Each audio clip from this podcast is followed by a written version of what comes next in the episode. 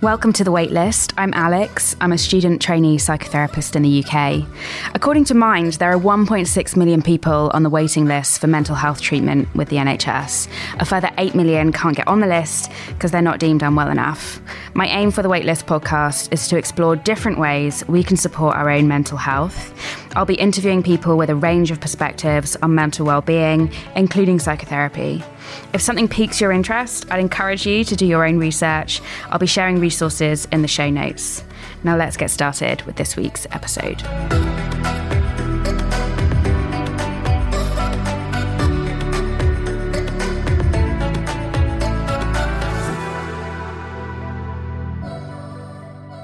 Some discussions in this episode include stories about individuals. Names and details have been changed to accommodate confidentiality. Sharon Bond is a systemic and family psychotherapist. She spent 15 years as a member of a multidisciplinary team in a child and adolescent mental health service, where she worked in schools with families and teaching and school staff. She was a member of the training teams at the Tavistock Clinic and the Institute of Family Therapy. She's currently director of Chiron Training School, which offers foundation and diploma level training in systemic practice. In this episode, we'll explore family therapy. Sharon, welcome to The Waitlist. Thank you. So at The Waitlist, we believe that mental health can feel like a taboo topic to many people, and that talking about our own mental health can really chip away at that taboo. So each episode, I like to borrow a question from Alan de Botton, which is, how are you mad? So Sharon, tell me, how are you mad? I think it's an interesting question because it clearly makes clear that everyone's mad in their own way. There isn't a universal madness. As a family therapist, one of the things I would want to do is then think about in what context does it show? So whose voice are you speaking with? If you say that you're mad, if that's something you say, then I'd want to know, is that your voice you're speaking with? Did someone else give you that label? And if so, when? And if you do think you're mad, when did you start to have those ideas? When did you begin to believe that? What was happening? So I think it offers us really lots of room for exploration. Great. Thank you. And can you tell us a little bit about what family therapy is and also what systemic therapy is? Just explaining those two terms. I think the best way to describe it is that it's a conversation where different members, and they don't have to be related, will come together because they have a concern about something. And it's systemic because we think that everyone in the system makes a difference. So if I do something, or if I sneeze, someone else will also catch a cold. We're all interrelated. So that's the idea. We're looking at the system and how the system behaves and how the system allocates roles to people and how they try to give it up and what happens when they do, which is generally when people come to see us. So an example of like systemic therapy outside of families could involve a care worker, or it could involve maybe the school potentially. Does that sound about right? Yeah. So it's not always the family unit. It's not just the family unit. When I worked in CAMHS and after, one of the things I did was set up work in schools. Now, mostly, traditionally, schools call you in to see a student, a pupil, who they're having trouble with. What I did was set up a space where I saw families. And the family could be just mother and daughter, or mother and two or three children, or mother and father. It didn't matter who. And if the concern was a school's concern and there was a teacher that was involved, then I'd invite them to invite the teacher to the session. So we would be working together, looking at what the issues are, what the concerns are, whose concerns are they, and what have people done, and what do they want to do. and what stops them from doing what they want to do. So we'd explore all of that. Could you share with us a bit more about your own journey to becoming a family therapist? I had no idea what family therapy was when I started, I've got to say. But I used to work as an education social worker in schools and in people's homes. And I'd go in and I'd think the issue that I'm being asked to work with, although it's about the child's attendance, it was about the family and what was happening in the family. So when I got the opportunity to get a job in a child and adolescent mental health service, I took that and then I started training to work with the families, because I was sending families to CAMHS and often they weren't going. So I thought, well, let me go in and see.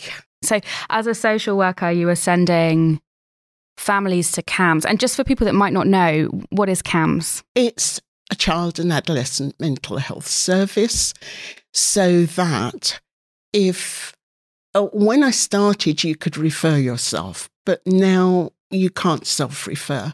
So you might go to your GP, or your school might say they're having trouble and they might say they might refer you to a CAMHS. But I think even that's not happening now. Mm-hmm. I think there's more schools having to buy in. Such a lot has changed since I've left.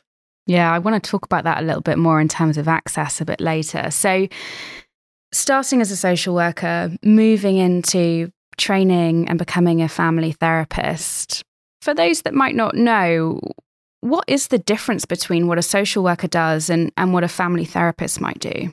They are related, but a social worker is working with statute. It's a statutory service. And depending on what area you're in, there's a legal framework that you work within. Psychotherapy is much more voluntary.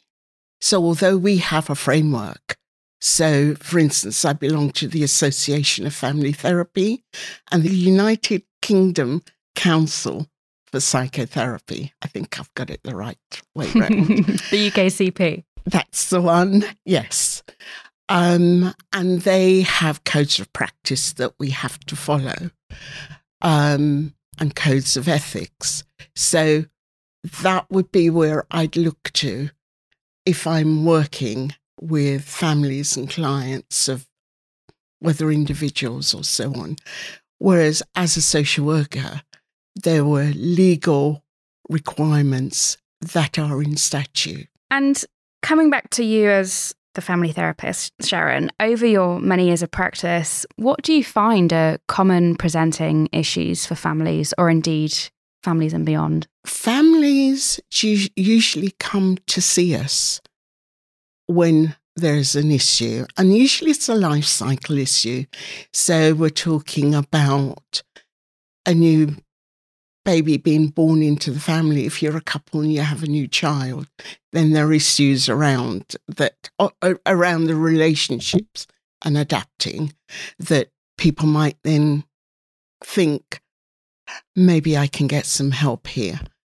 Or when children get older, and they're not kind of acting in the way that the parents might hope. They might be getting into trouble, so they'll come and see what we can do. There might be unexpected things like loss of a job, loss of employment, and that'll upset the apple cart.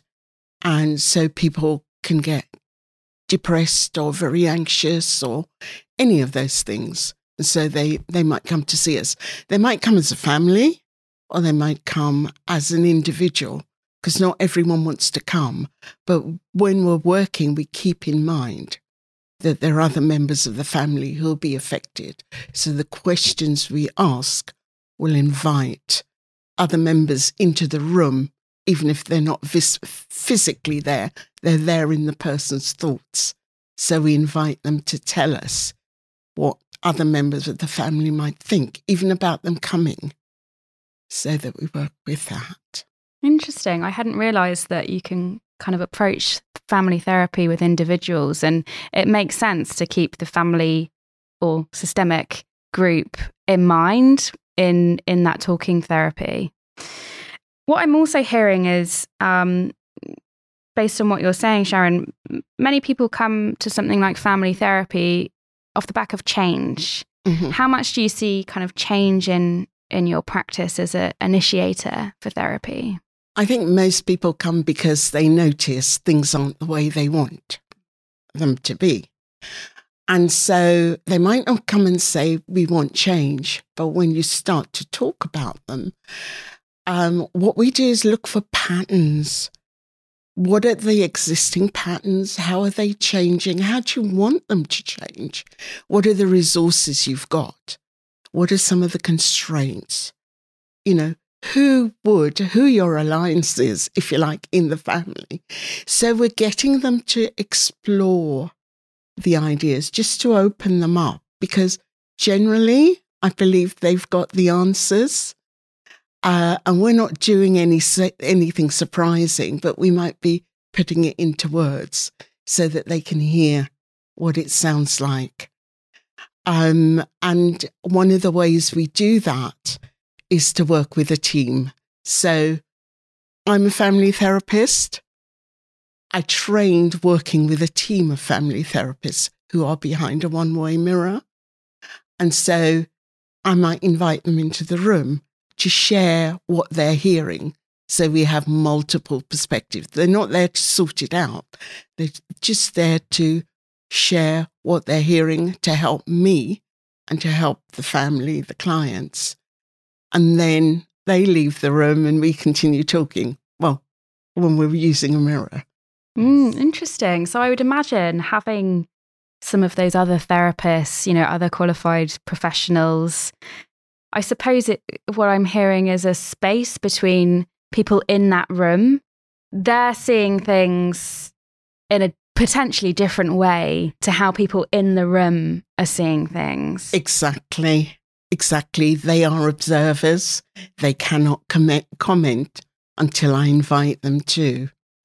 And they don't feel the emotion in the room if they're next door.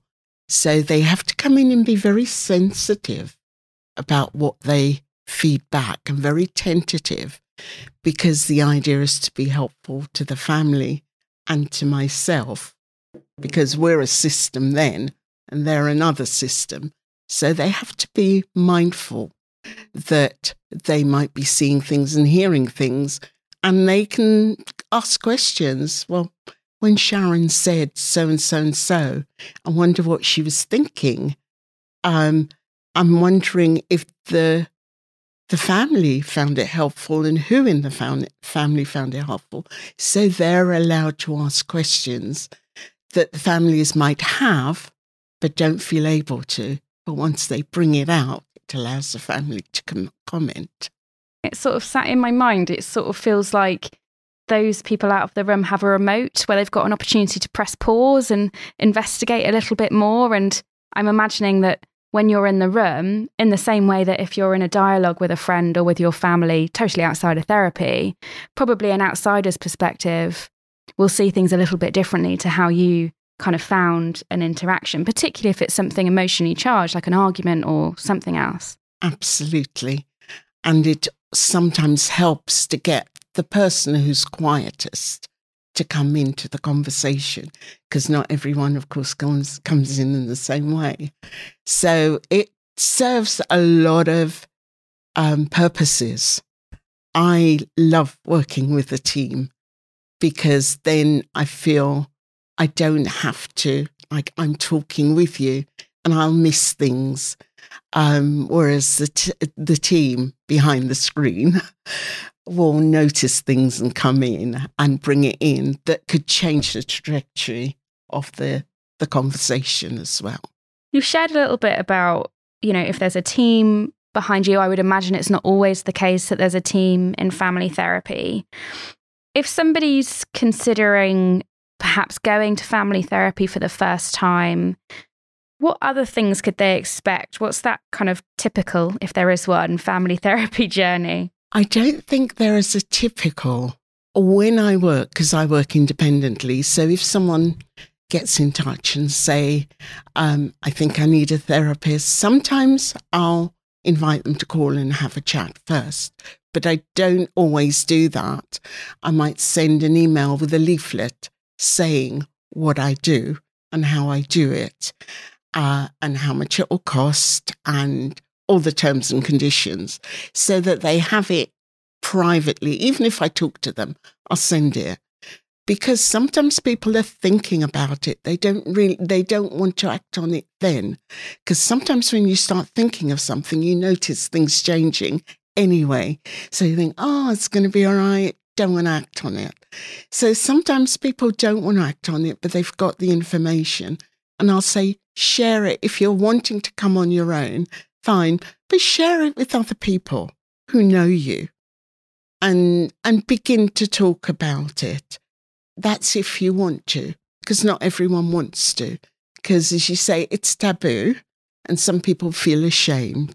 So part of my task is to help them see that we're going to have a conversation. So one of the things I will do when people come, after I meet them at reception, I'll bring them up, offer them a cup of tea or coffee, because they're my guest. And I had a really good teacher where I trained. And one of the things he said is, people invite you into their lives. And that's a privilege. So you have to act respectfully towards them. You can't assume you know, even though they say, or even though someone might send them and say, this is the reason, you've still got to bear in mind they're inviting you into their lives. And what an important invitation that is. Mm. Mm. So that feels like at the beginning, kind of helping people understand a bit more about really what it is. What happens if they decide to move forward with family therapy? What kind of things can they expect? It's very hard to say this is what you might expect, because it will depend on the family that comes. Let me give you an example. This was me in a school, and I worked there with a colleague. So we'd go in and we set it up. Families come and we'd see. And one family that was referred to us, the little boy had been expelled from school. Not expelled, just suspended for a few days, and he was back in school. But I was told that his behaviour was out of character. So he came with his mum. He was about 8. He was mixed race. And mum didn't understand why he'd done what he'd done, because he'd had a fight with his best friend and he'd beaten him up quite badly. And so the school felt that they had no option but to exclude him. And they did that. So when mum came, she came with him and his younger sister. No, dad didn't come. And when I work in schools, I try to work for as short a period as possible. And so I invited her to say what had happened, and she didn't know. And he didn't really know and didn't want to talk about it. But one of the things he did, he had a toy with him, Pink Panther. And Pink Panther spoke volumes. He was dropping, being hit, he was speaking. And my colleague who was looking at this, at one point, because we didn't have a screen, she was in the room. So I paused the conversation. I said, I'm going to speak to my colleague. And I turned and spoke to her and asked her what she was noticing, what she was thinking. And she said, I really got interested in Pink Panther. I think he had a lot to say. And I'm wondering whether we could invite him to talk more. And so in that way, she thought that this little boy, let's call him David. David knew Pink Panther very well. Maybe David will translate for us what Pink Panther was saying. And so we got Pink Panther to tell us what was happening for David. And he was able to tell us that his friend, that a group of boys had been really nasty to him racially. And that had upset him. And then his friend had joined in. And he thought his friend was his friend that had excluded him from playing. And he was just miserable. So he took it out to his friend. His mum was just astounded. She knew nothing of it. And so we talked about what strategies he could have and who would help him find these strategies and so on. So we had a whole conversation out of Pink Panther. And when Pink Panther came back, because the stuffing had been knocked out of Pink Panther when he came before. When Pink Panther came up, he was neatly sewn. So we had a conversation about how that happened. And it was a really good metaphor for looking at strategies and looking at who helped and how his parents helped and what his father could do and so on. So that's just an example. But as I say, it's different. What a powerful image. I feel like it's a really good example as well of what you were saying at the beginning of the episode around bringing other people or indeed objects into the system, quote unquote, because you never know what they might have to say and what their perspective is. Fantastic. Thank you for sharing that. You also said at the beginning of that question, Sharon, around in schools, you prefer to do kind of shorter therapy. Can you explain a little bit about kind of why that is in schools and what short means compared to kind of other lengths of family therapy? Okay. The reason is the way I'd set it up is I'd go in only for 3 hours every other week. And that means if people want to come and I stayed with a family all the time, that means no one else could come in. All that time was taken. So what I agreed was I'd do one family, if they wanted to stay for half a term, which is 6 weeks. But other families could come in for maybe 2 sessions, one to say what it is. And generally, it didn't matter what it was. Often, 2, maybe 3 sessions would work because there was time in between and they then carried on. I would ask them to notice things, not necessarily to do anything with what they noticed unless they wanted to. And by noticing things, people would also see different ways they could do things.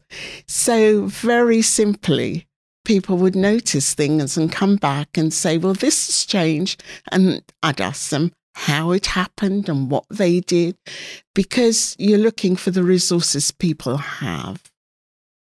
And so I might say, do you want to come back and tell me, or do you want to continue this way and maybe come back and tell me in 4 weeks' time or something like that, so that they felt that they had the answers and they can come back and show me and tell me how things were changing.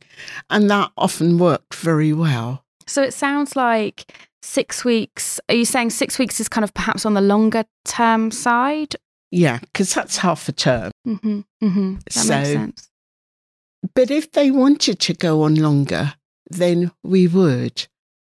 But the way I work, if people want to work, to come and only work with me for 1 session and they feel they've had enough to go on with their lives, then that's fine.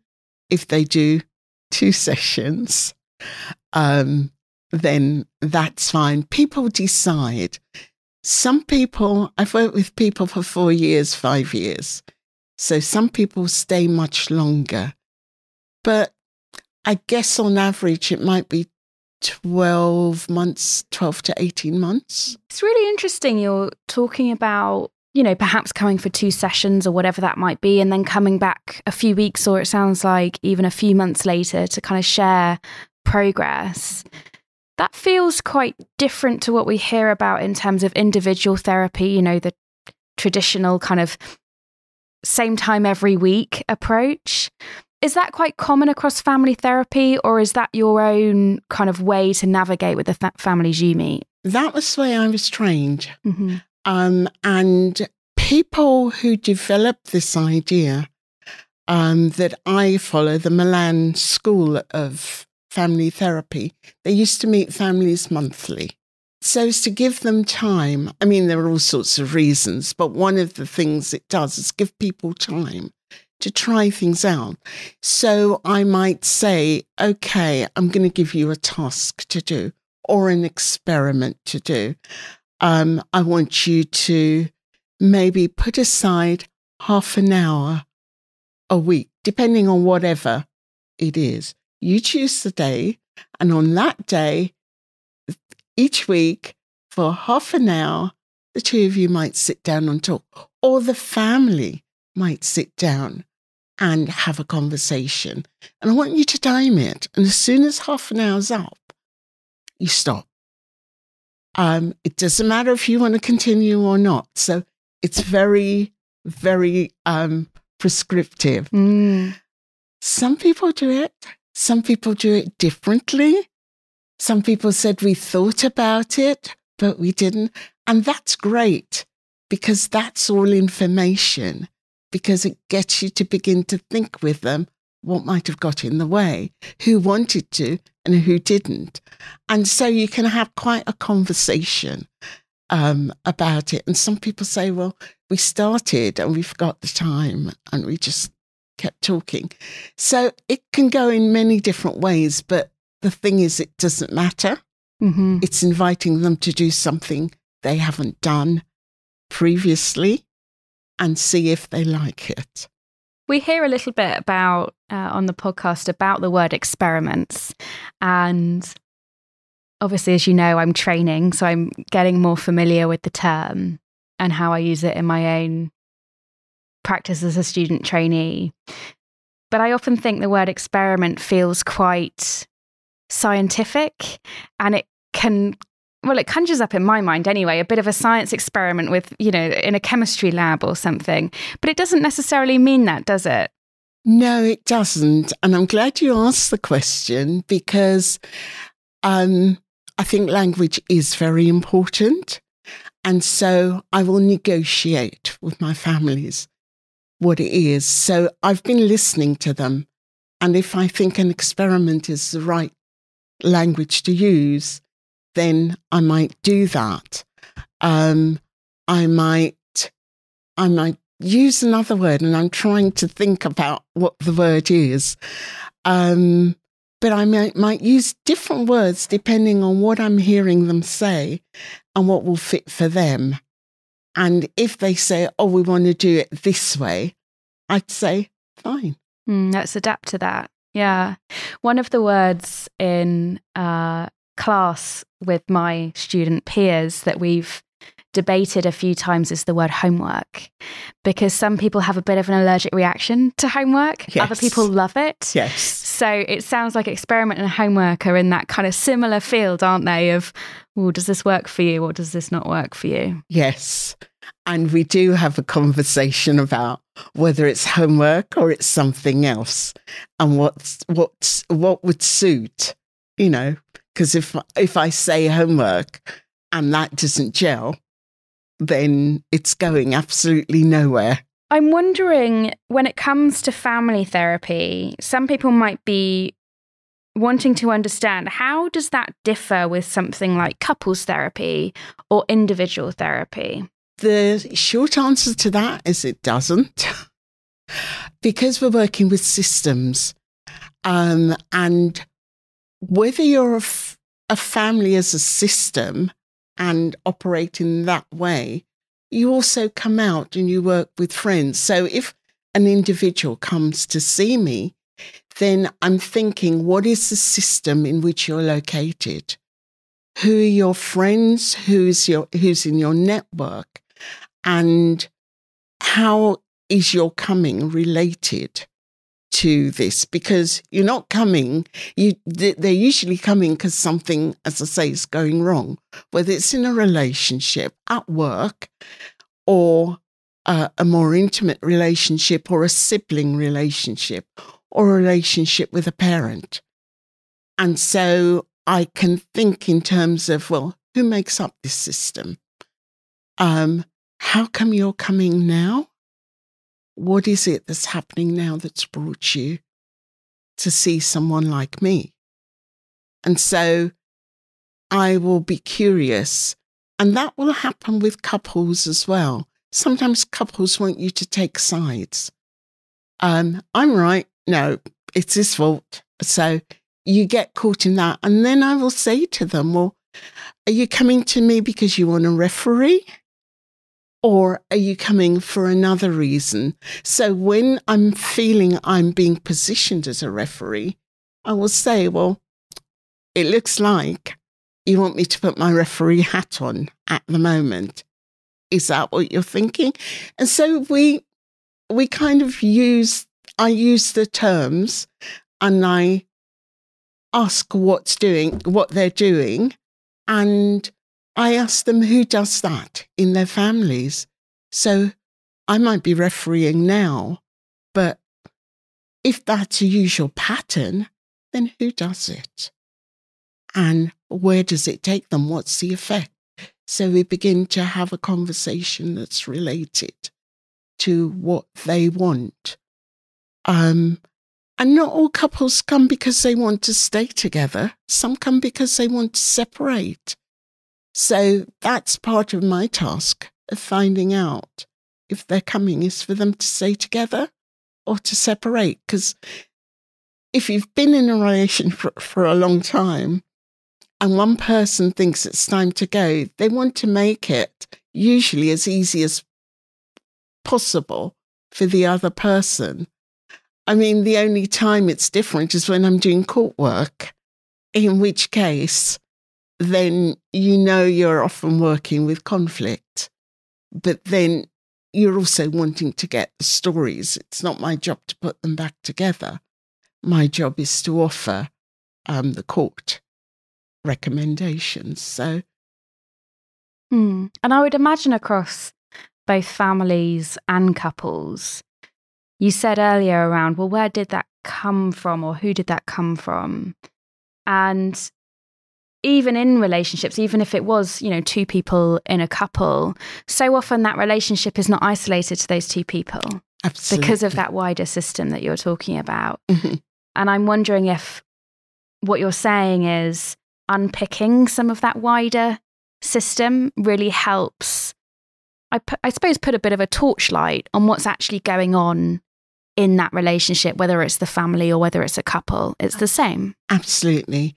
One of the things I might do, I work not just with words, but with objects and stones and stuff like that. So I might ask them to use the stones because they're different shapes, different sizes, different weights, and use the stones to map out the family and who's where and how that came to be, and whether, it gives you an opportunity to ask whether it's always been like that, how it's changed, how they'd like it to be.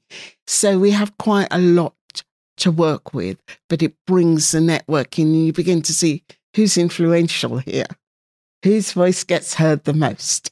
And when you're talking about stones, I suppose we could describe this as another tool. So like the experiments and like homework, kind of using things in the room, it could be stones or figurines other therapists would use to really paint a picture of what's going on. And I would imagine that in your practice, sometimes the placing of the stones based on family relationships or whatever the topic might be can sometimes be the first time that person's really thought about, well, where is everyone and how do we all relate to each other? Yes, absolutely. And yes, it's surprise. It's It's the way that then they get information about their relationships. And surprise. So when it's set out, I usually ask a question like, when you look at it, what are you seeing? What are you thinking? And then what emotions does that evoke? So that we go the gamut, because I don't know what they're thinking. One of the things I don't do is interpret. I look for meaning and their meaning. So we get different people's meanings coming into the room and different understandings emerging. If there are people listening that feel that their own family or their own system, or perhaps a family or a system they know could benefit from family therapy, what steps could they do to explore that a bit further? Going to the GP is often people's first port of call, because some GPs also have therapists working there, and sometimes systemic. I know in Newham, where I live, they used to have teams going in to do counselling or to offer counselling therapy. I know when I was director at another place that I trained, I set up therapy in that GP practice, so that there were systemic family therapists there that could offer a free service. Service was free to the GP, and the service was free to anyone coming. So that might be one place. The other place is if they're thinking particularly of systemic or family therapy, to go to the Association of Family Therapy website and look for a family therapist, because they'll all be accredited. They'll all be members of AFT or UKCP. And some of them will offer low-cost therapy. So I don't offer a sliding scale, but I know some people do. So I will say to people, look, I can put you in touch with, and so I'll put them in touch with. The other thing is training schools. So for instance, the Institute of Family Therapy, they train systemic psychotherapists, but they also offer a service where people come along and say, this is what I can afford. Can I see a family therapist? And they will be offered an appointment to see a family therapist. And the family therapist who's in training will have probably 4 therapists behind the screen as well, and a supervisor.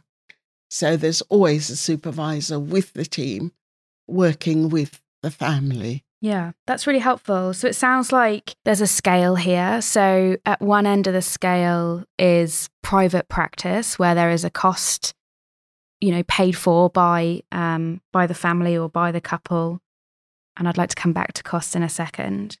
It sounds like there's an opportunity to go to your GP and potentially request a referral.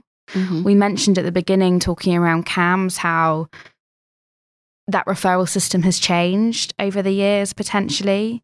So there might be some in-betweens, I suppose, on that scale.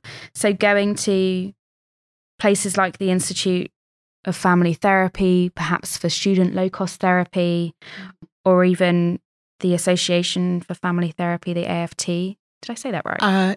Yeah, AFT. AFT. They are an umbrella organisation, mm-hmm, that accredit training, and they won't offer you a therapist.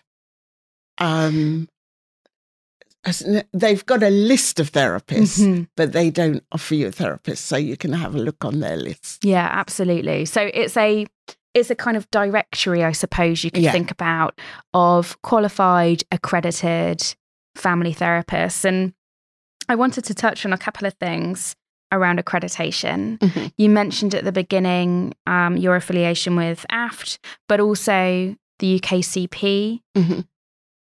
There are other bodies to look out for in terms of qualified therapists, like the BACP. Yeah. And I can include all of this in the show notes, but it's really important, particularly in the UK, to ensure that we are looking out for those sorts of things when we're finding a therapist, isn't it? Yes, I think so. And any therapist there has to be accredited. We are certainly every year you have you're registered. You have to register every year. And certainly with AFT, we have to say what we've been doing to keep up to date, how many clients we're seeing, what supervision we're getting, all of that, what our CPD is. So we have to go through that every year. And then there's a big registration every 5 years just to look at how you've been working over those 5 years. So, yes. And you've mentioned supervision and kind of supervisors, particularly in the student area, but all therapists have supervisors. Yeah. And again, from a language point of view, we might think about the word supervisor as, I don't know, a team manager or a boss or something like that. But in therapy, it means something different, doesn't it? Absolutely. We are clinical supervisors, so we look at your clinical work. I often call myself, I know people get in touch and say, will you be my supervisor? I call myself a consultant to make the distinction that I'm relying on you to bring the work that you want us to look at. And we will work with that. You mean you as in you, the therapist? Me as a supervisor, because we also have to train. So it's a separate training to become a supervisor. So once you're a therapist, you then train as a supervisor and then you go on the register. So people will come and say, can you offer me supervision? And I will say yes. But if I'm not working in the same place, which I'm not, I will call it consultation. And I will say, especially if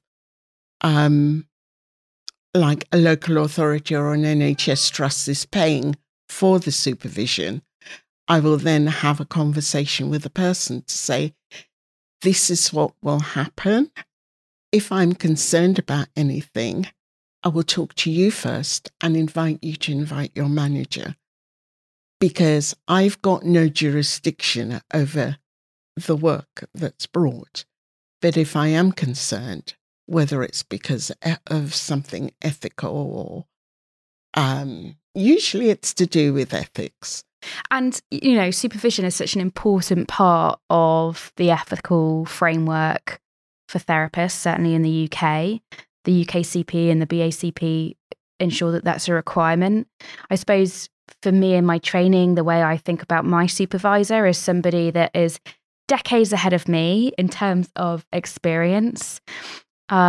My clients in placement are aware that I'm in supervision, as I'm sure all clients should be made aware within their contractual obligations. And it's an opportunity to ensure, a little bit like the mirror that you have with your family therapist, that's not happening in reality, but it's a little bit like that mm-hmm. same sentiment of saying, this is what's going on with this client. Can I just check this out with you and check this perspective? And as a supervisor, your role would be to ensure that that therapist is acting ethically, yes. but also potentially that nothing's been missed, right? You have more experience and you're able to offer that different perspective with some space away from the therapy room. Yeah. And my supervisor, who I've been with for, 20 years she's been my supervisor. So she's grown with me as well. And so I know that if I'm concerned about something, that I can take it to her and say, well, I'm not sure whether I should have done this, or I've done this. What do you think? And we'll talk it through. So it's a really good space. Mm. And ultimately, it's in the interest of that client. So that family or couple or individual, it's to help kind of propel the work forward in a way that puts that client at the centre of the work. So if people are considering going to family therapy, we've heard a little bit about the process. What can you share in terms of types of questions that would be okay to ask a therapist? Sometimes I feel like, particularly when I speak to my friends, when they find out I'm training, they're like, oh, not sure about like what to say or what not to say. Can you shed any light on those first early introduction sessions, some of the questions you've heard that you think might be helpful for others to hear? I usually say, well, what would you like to know about me? What would be helpful? And people will ask all sorts of questions. I can't think. But as we start the conversation, then they will find things to ask. I know I'm not being helpful, but I'm kind of thinking, what do people ask? Do I have to come every week? Do I have to?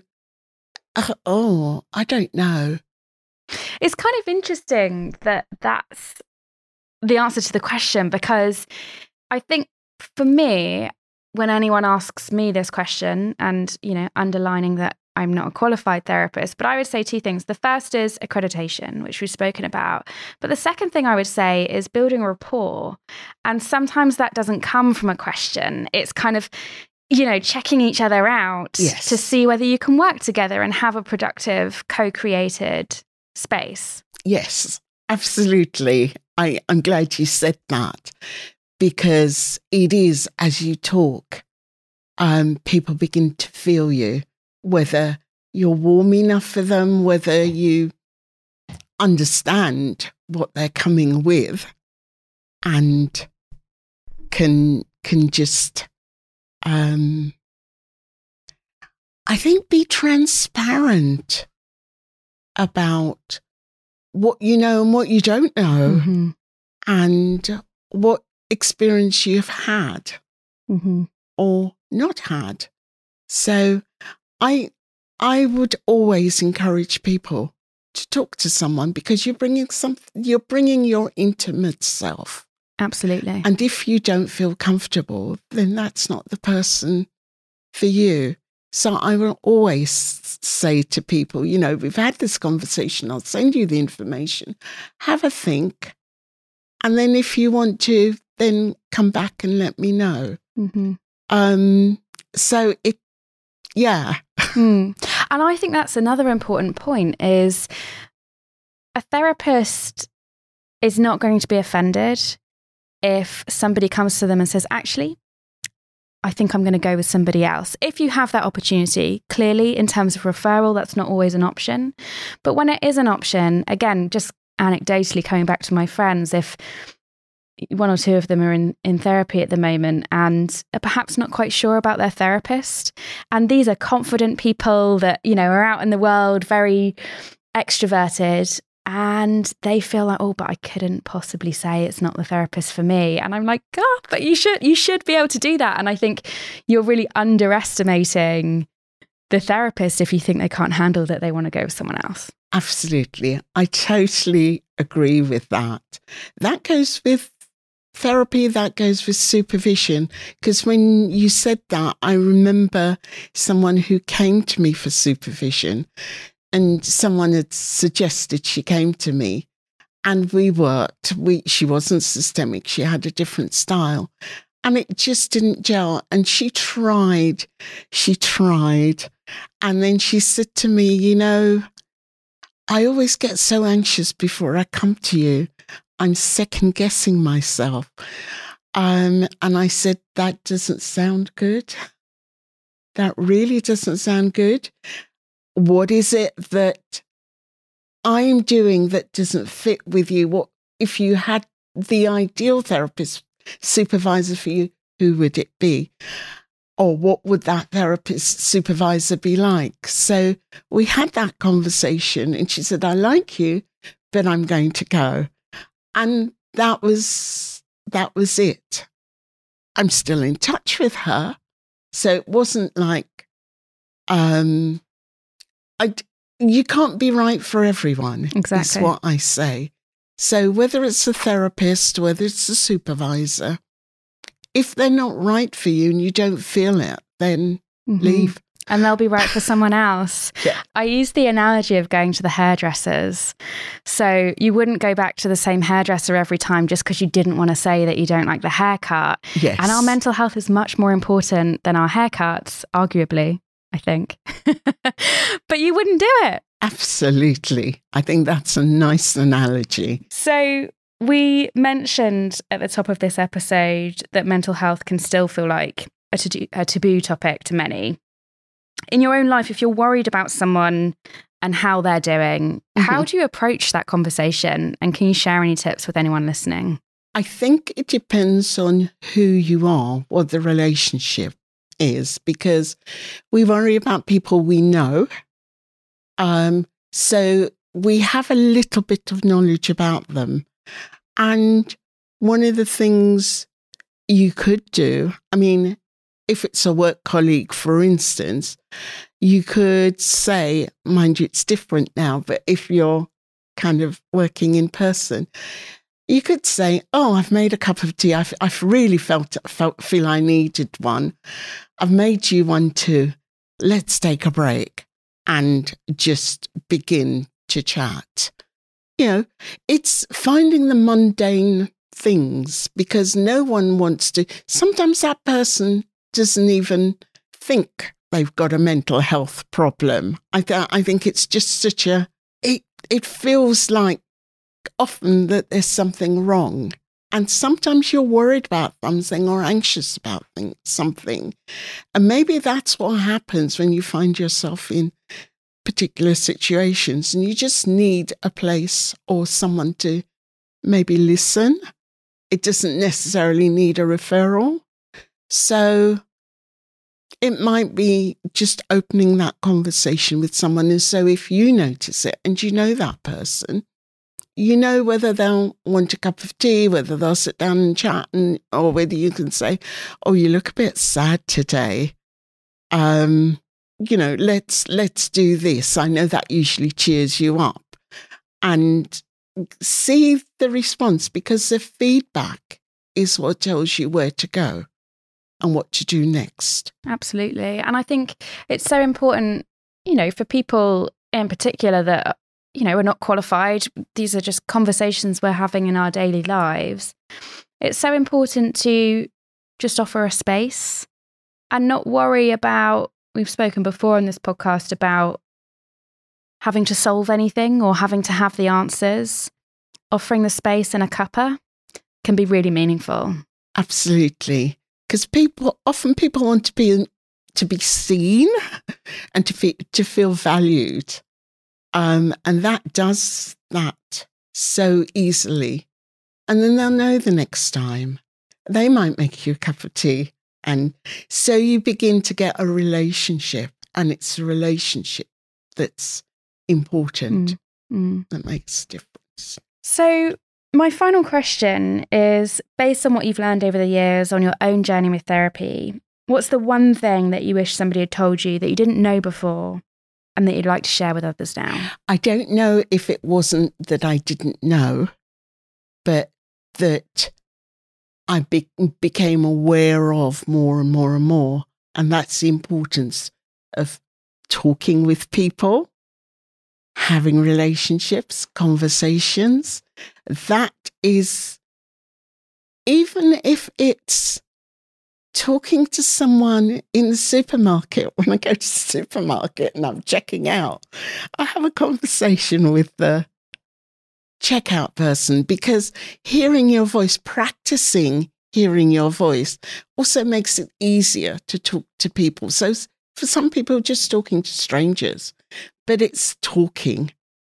And then you kind of hear your voice and you think, oh, that person responded to me, so maybe I'm not so stupid, or I'm not so frightening, or I'm not so whatever. But having the courage just to talk. Thank you for that. Thank you, Sharon. I really appreciate you joining. Thank you.